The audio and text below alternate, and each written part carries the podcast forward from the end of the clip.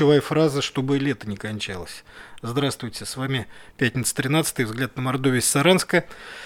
И сегодня мы с вами поговорим о том, что лето кончилось и наступила осень. Странный месяц август для нашей страны он всегда несет какие-то, если не несчастья, то испытания. Вот даже на нашей памяти, помимо всего прочего, был август 91-го, например, когда э, путчисты э, развалили Советский Союз. Был, э, например, август 98 -го года, черный август, когда из-за дефолта люди потеряли не просто деньги, а потеряли, некоторые потеряли смысл жизни. В этом августе вот мы встретились с Белорус, познакомились, точнее, с белорусскими протестами, всякими прочими интересными делами, плюс ковид, плюс все прочее. И тем не менее, ну, правильно поет Алла Пугачева. Несмотря на все это, несмотря на то, что август это уж почти и не лето вовсе, мы так хотим, чтобы лето не кончалось. Что до слез. Ну, еще больше слез, я так понимаю, накатили на глаза наших несчастных школьников, которых почти полгода продержали в заперти. Ну, тут деваться некуда, ковидный, э, ковидный карантин диктует свои правила. И вот дети пошли в школу, пошли по новым правилам, теперь э, их э, приводят, э, по классам разводят раздельно поток от потока, младшие от старших, старшие от средних. Запрещено шляться по коридорам, формально запрещено шляться по коридорам, нужно соблюдать меры социальной дистанции и носить маски в публичных местах. Сам-то я уже понятно, что давно в школу не хожу, и сын мой уже заканчивает э, высшее учебное заведение, поэтому мне стало дико интересно, как же все-таки вот эта новая ковидная реальность в наших школах происходит. Постоянно расспрашиваю знакомых, у которых э, дети пошли в школу. У некоторых даже пошли в первый класс. Вот представляете, как повезло. Первое знакомство школы и такой облом. Конечно же, формальные средства противовирусной профилактики действуют строго и, в общем-то, э, показывают свою, так сказать, эффективность, да, не эффективность, правильно сказать, эффектность. Ну, например, родители не пускают на территорию школы. Вот он довел ребенка до ворот, до ограды, все, дальше он идет сам. Да, конечно, там старшеклассников и младших детей не пускают в одни калитки, э, точнее, в одни двери. Одни идут, значит, через главный вход, другие через какой-то боковой, третий через запасной. Неважно. Ну, дальше-то, дальше-то понятно, начинается то, что происходит в любой нормальной школе. Да что в любой нормальной школе? В любой нормальной э, советской, российской-очереди. То есть, если э, на входе стоит медсестра с дистанционным термометром, вот как она не будет кричать, «Социальте- соблюдайте социальную дистанцию, стойте там на определенном расстоянии, конечно, там будет адская давка. И не надо быть семи пядей во лбу, чтобы понять это, потому что любой человек, который в свое время пытался за 3 копейки купить коржик в школьном буфете, и самое главное успеть это все сделать за 10-минутный перерыв и добежать до буфета и купить коржик, и съесть его, и получить еще какое-нибудь удовольствие. Вот он представляет, какая там куча мала творилась э, у окошка в этот буфет. Какая там социальная дистанция. Во-вторых, объяснить детям, особенно младшим школьникам, само понятие социальной дистанции практически невозможно. Ну, я не знаю. Ну, можно, конечно, попытаться. Есть, наверное, такие э, толковые дети, которые сами тебе что хочешь объяснят. Но в целом, вот эта вот концепция полутораметрового расстояния, ну, я не знаю. Да, конечно, объяснить можно он даже понять может, а вот на практике применить, мне кажется, навряд ли. Да что ж про детей говорить? Я в этом году ходил э, получать права в ГАИ. Там та же история. Стоит, значит, э, милиционер, полицейский, пардон, э, на входе в, в это учреждение и говорит, что запускает всех только по записи, что надо соблюдать социальную дистанцию по одному и все прочее. А перед ним колготится огромная толпа, ну, я бы так сказал, плечом к плечу. Так что ни рукой, ни, ни головой пошевелить практически невозможно. Ну, я не уверен, что взрослые мужики, которые пришли обменивать права, они ведут себя, э, сильно отличаясь от того, как ведут себя их дети. Ну, там, наверное, то же самое, только чуть-чуть еще повеселее. Ну, конечно, давки, конечно, э, как рассказывают многие водят, э, дети ходят в столовую, и там, в общем-то, э, непринужденно и весело бегают и общаются между собой. Конечно же, несмотря на строгие запреты, можно гулять в коридорах и веселиться там до упаду. Ну, насчет веселиться до упаду я беру в кавычки, извините, сам не присутствовал, но, наверное, так вот побегать там в пределах коридора перед своим классом можно. А, понятно, что э, социальная дистанция и меры вот этой вот социальной профилактики противовирусной, это, конечно, не столько не столько э, строгие медицинские меры, сколько меры некого социального, ну, я бы так сказал, приличия, что ли. То есть понятно, что вот э, по большому счету вот с распространением вируса вот радикально мы ничего сделать не можем. То есть взять и истребить его в принципе нам недоступно пока. Может быть вот вакцина когда появится, тогда мы и сможем с ним справиться. Но в то же время говорить, что мы ничего не делаем и ходить опустив руки, э, тоже непозволительно. Поэтому нужно, по крайней мере, проявлять какие-то внешние, такие, бы даже сказал, ритуальные э, признаки того, что мы с заразой боремся.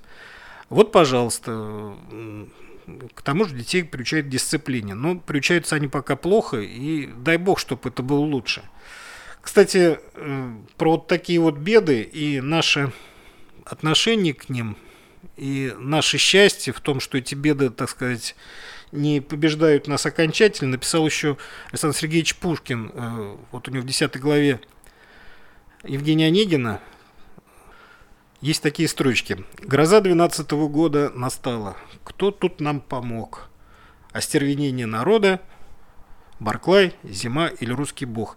Ну, если под остервенением народа э, это, иметь в виду современные противовирусные мероприятия, под Барклаем, ну, например, премьера Мишустина, а под Зимой, ну, в целом, так сказать, э, в целом природные явления, которые способствуют, не способствуют развитию, эпидемии. Все равно вот этот русский бог, он и тогда был э, одним из решающих факторов, и сейчас остается. Видимо, есть такой русский бог, он нас любит и многое нам прощает. Ну, ведь недаром народ умный, он придумал э, поговорку «на Бога надейся, а сам не плашай». Ну, лучше не плашать. Я желаю нашим детям всего хорошего, не болеть, кстати, вот э, поразительная картина ковидного лета 2020 года. Приходит, мне рассказали, прям с слезами на глазах, приходят дети, младший класс, а на линейке их встречает э, чужая учительница. Потому что их учительница, которая вела их с 1 по 4, умерла от ковидной пневмонии. И вот можно смеяться и хихикать как над противовирусными мероприятиями. Ну, вот такие вот жирные крестики, которые судьба ставит э, в нашей судьбе, они никуда не деваются. Хотя вот честно сказать, э, отношение к первому сентября, вот по крайней мере в моем окружении, оно всегда было такое. Приходишь в школу, стоишь э, на линейке, и кто-то обязательно скажет, блин, и когда же каникулы? Ну, то есть, э, есть, конечно, умненькие дети, которые любят ходить в школу и учиться, но сам процесс чаще всего, особенно после трехмесячных каникул летних, он вызывает, конечно, жуткое отвращение. Ну, в общем, всем тем, кто пошел в школу и вынужден учиться, ставлю я кусочек из нашей любимой песни из кинофильма «Приключения электроника». Слушайте. Ах, стать бы на рассвете, убрать бы в стол тетрадь. Тем, кто за нас в ответе, давно пора понять. Тем, кто за нас в ответе, давно пора понять. Мы маленькие дети, нам хочется гулять А нам говорят Афины Войною пошли на Спарту. А я говорю покинуть Хочу поскорее Спарту. А вот, кстати, вот такой подросток, который не учил ни про Фин, ни про Спарту, э, в свое время, когда говорил «не хочу учиться», получал от родителей встречный такой мощный заход. Вот учиться не будешь, пойдешь бутылки под забором собирать. И устыженный, устыженный подросток бежал в школу, ну, там, волей-неволей защищал какой-то аттестат зрелости, работать потом шел, все такое – а что нынешний? Вот скажешь ему, не будешь учиться, и что будешь делать? А он скажет, а я буду видеоблогером. Или пойду стендапером на открытый микрофон, или в камеди какой-нибудь.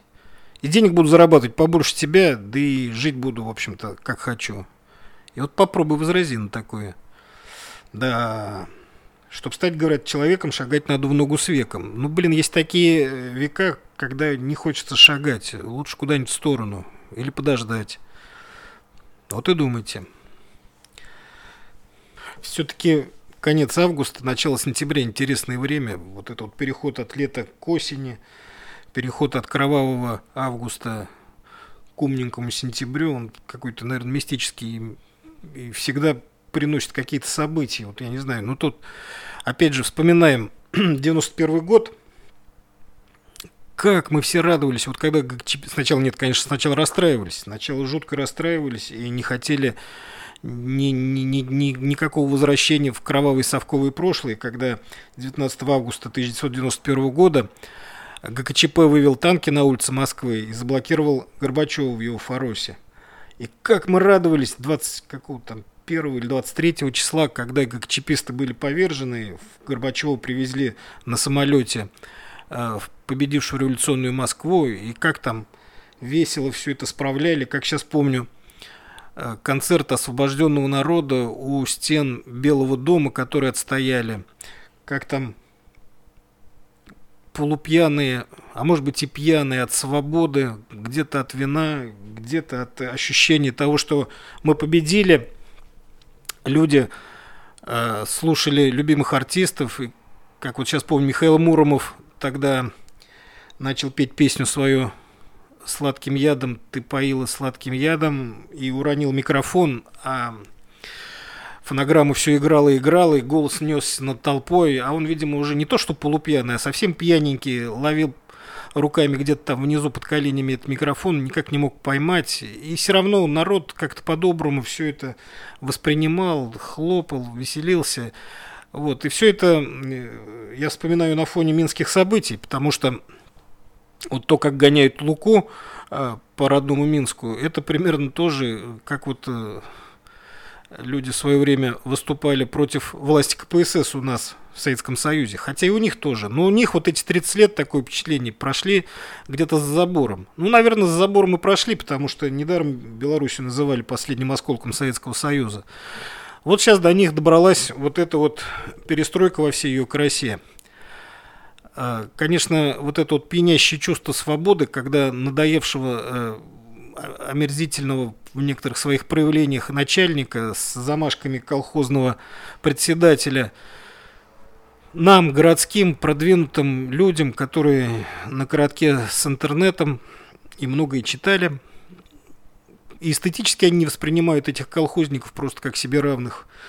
Так э, сладко и весело гонять его и свергать с его постамента, что ничем это чувство, конечно, преодолеть невозможно. Я что хочу сказать. Э, вот говорят, белорусы, они такие же, как мы. Да белорусы не такие же, как мы. Белорусы это точно тот же народ, э, просто живущий где-то там чуть-чуть западнее – ну, может быть, э, начальство у них другое. А какая разница? Вот э, что Лукашенко, например, в 2020-м, что Николай Иванович Меркушкин в 2010-м, очень похоже. Вот я никогда не забуду, когда к нам как раз где-то в районе 2010 года приехала делегация из Белоруссии. А в те поры Николай Иванович очень дружил с Лукашенко. У нас были мощные какие-то связи. Он сам ездил в Минск, неоднократно встречался с Лукашенко. К нам в Саранск приезжали представители белорусского посольства и даже посол. У нас были контакты какие-то мощные экономические. Мы даже вот собирали трактор Беларусь здесь на экскаваторном заводе. И вот на волне всего этого всего к нам приезжает делегация белорусских СМИ, набрали журналистов там, видимо, со всей республики, причем там э, контингент был очень разношерстный, были столичные, ну, минские, они тоже ведь столичные, э, тележурналисты, ну, как любые столичные тележурналисты, спеси там, и говна было столько, что можно было впереди себя на тачке катить. Ну, мы с ними-то не общались практически. Был там очень интересный персонаж, такой длинный англичанин, молчаливый. Э, как потом оказалось, работал на Russia Today в Минском бюро. Приехал в Саранск и, в общем, ни с кем не разговаривал. Нам сказали, что он по-русски вообще не разговаривает. Ну, может быть, он не разговаривает, а может, как настоящий шпион, он все понимает, но делает вид, что не понимает. Ну, короче, Джеймс Бонд. Но с ним тоже никто особо не общался. А была там такая гурьба провинциальных журналистов уровня э, областных казенных газет, типа нашей «Известия Мордовии», а некоторые, по-моему, даже районки представляли. Это были просто отличные люди, мы с ними друг друга понимали с полуслова, и все это происходило на фоне того, что Саранск им дико напоминал их родную Белоруссию. Причем не Минск какой-нибудь вот столичный, а вот такие вот э, маленькие городки провинциальные. И я никогда не забуду, когда мы едем по улице Коммунистической на автобусе вдоль жилгородка, это вот между Гагариной и Титово, там, где сейчас настроили огромный, огромный такой квартал из высоток, а тогда это были двухэтажные желтые домики сталинской постройки. И там один товарищ просто сцепился, говорит, смотри, смотри, это же вот точь-точь, вот как моя мама живет, квартал. Вот даже вот в таком точном доме я бы вот сейчас вот вышел и, в принципе, мог бы пальцем показать, где ее квартира. Абсолютно все одинаковые. И частный сектор, в общем-то, у нас был такой же, как у них. И э, лозунги на домах, и асфальт где-то новый, а где-то свежепочиненный. Все это было очень похоже. А потом стали вопросы такие задавать, а что у вас-то, вот так а какая у вас урожайность по зерновым, как они э, говорят. А по зерновым нас урожайность тогда оказалась, в принципе, на уровне их белорусской. Они, видимо, хотели уесть, потому что в Беларуси, понятно, это э, житница, так сказать, России, они пол России кормят. А тут у нас, оказывается, все так и мясо, и молоко и все такое прочее. И сыр мы делаем не хуже белорусского. Они все, ой, ребята, да мы как дома, мы все вот эти слова наизусть знаем. Но все это, конечно, как с козырей добил Николай Иванович Меркушкин, когда принял делегацию. И они сидели перед ним. И я так понимаю, что они просто цепенели внутренне, потому что вот по интонациям голоса, по лексике, по повадкам, по харизме Николай Иванович полностью повторял Александра Григорьевича Лукашенко. Ну, видимо, из заботы о простых людях э, из него лилась точно такая же мощная, что они когда вышли, говорили, ну все, блин, ну это мы просто как на планерке у нашего побывали. Это мы куда приехали? Это же, это же родина наша. Ну, в общем, расставались мы перед московским поездом уже сильно подружившись, э, слегка выпив, и постоянно эфиром звучали «мы», такие же, как вы. Мы – это вы. Вы – это мы, мы – это вы. Братья навек. Да какие братья? Это просто один человек, разделенный пополам. И когда левая рука говорит правой, что вот мы с тобой типа чем-то очень похожи, ну, это выглядит, конечно, смешно. И вот эти наши братья-белорусы, вот сейчас, э, в 2020 году, ведут себя ровно так же, как мы 30 лет назад, в 90-м или 91-м. Я смотрю, и меня это умиляет до слез. Все эти вот ходьба гурьбой по улицам, конечно, речевки какие-то ослиные, э, флаги несуществующих стран, которые ты себе придумал. А я так скажу, э, наша демократическая общественность в 90-м году вот эту вот э, Российскую империю некую с тем трехцветным флагом придумала себе э, и нарисовала в голове, в общем-то, как вот, я не знаю, образ из мультфильма. То есть не было такой империи на самом деле, она была совсем другая. Но вот ее придумали, верили в нее, ходили с этим флагом, э, с которым э, так ловко было противопоставлять себя красному совковому знамени.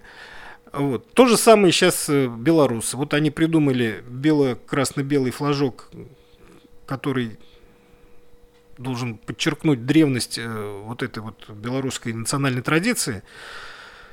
Ну, не было ни традиции, не было. Была Польша, была Речь Посполитая, еще литовцы, я понимаю, могли претендовать в этом государстве на какое-то место. И то потому, что они не столько литовцы, сколько католики. А эти-то куда? Ну, быть им там крепостными да свинопасами. Нет. С другой стороны, а у нас, когда за царя топит 90% э, населения э, с такими э, светлыми глазами, ну, кем бы они были при царе? Ну, вспомните, кто ваши предки? Ну, редко у кого, наверное, найдется там в родословный князь какой-нибудь Трубецкой или Гагарин, а так больше всего он из села. Были бы вы крепостными при, Сове... при Российской империи, при царе э, в позапрошлом веке. Ну, так к этому надо относиться. Нет. Хруст французской булки заглушает другие звуки в наших ушах. Так вот, сейчас у этих тоже Э, мысль у них одна – свалить Луку. Лука надоел.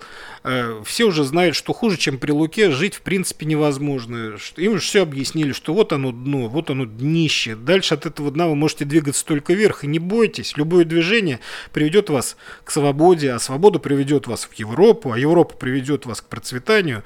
Так что плюньте вот на этот совок, вот этот зелено-красный, и давайте к нам, айда к нам, куда к нам? На Украину, в Литву, в Польшу. Мы вас там ждем, вы классные.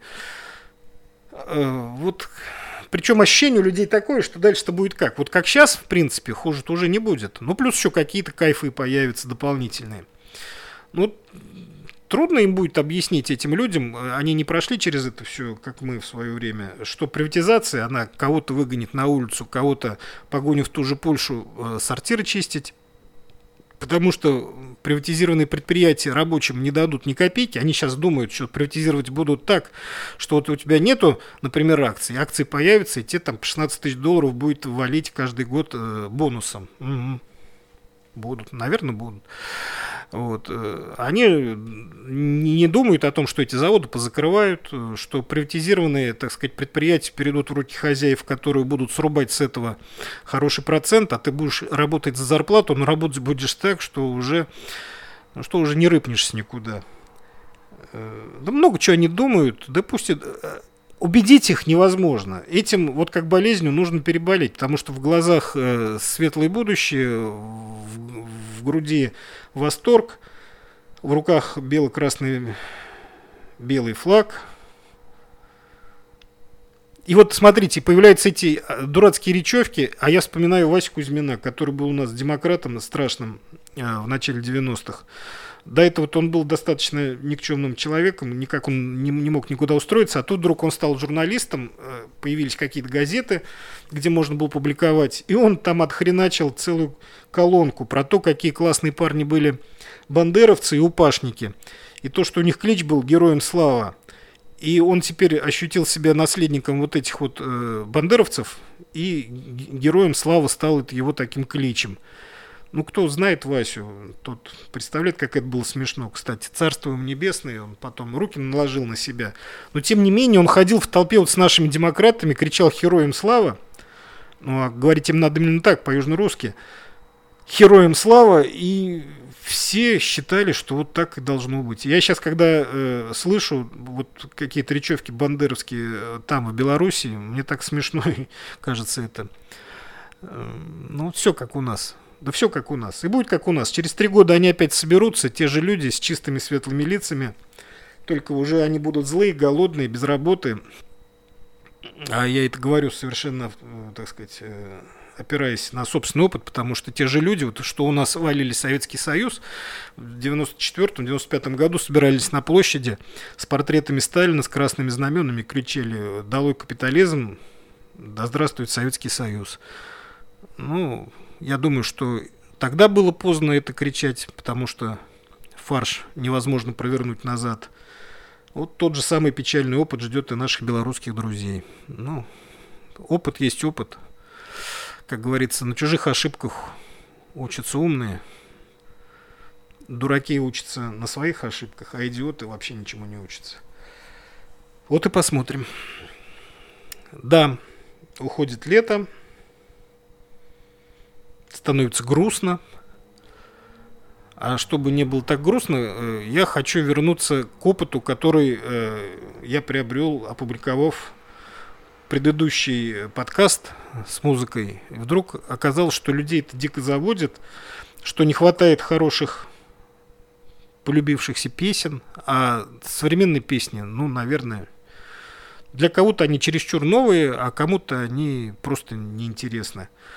Давайте тогда будем каждый подкаст завершать какой-нибудь хорошей такой проверенной музыкой. Ну, попадет она, попадет она в один, как говорится, в один тон э, с темой подкаста хорошо, не попадет еще лучше, можно просто будет послушать хорошую музыку.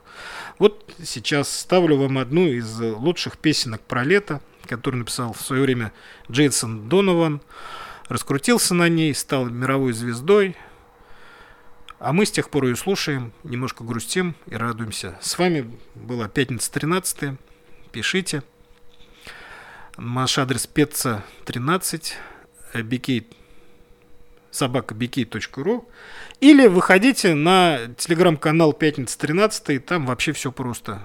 А теперь песня.